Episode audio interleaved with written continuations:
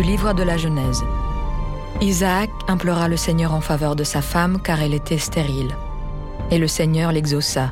Sa femme Rebecca devint enceinte. Comme ses fils se heurtaient dans son sein, elle dit « Pourquoi faut-il que cela se passe ainsi pour moi ?» Et elle alla consulter le Seigneur. Le Seigneur lui dit « Deux nations sont dans ton ventre, deux peuples différents sortiront de tes entrailles.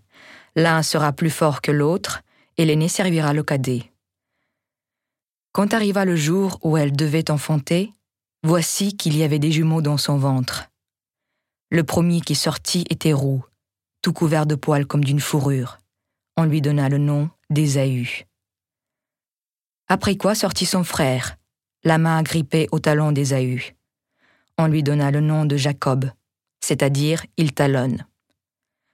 À leur naissance, Isaac avait soixante ans. Les garçons grandirent. Ésaü devint un chasseur habile, un homme des champs. Jacob était un homme délicat, demeurant sous les tentes. Isaac préférait Ésaü, car il appréciait le gibier, mais Rebecca préférait Jacob.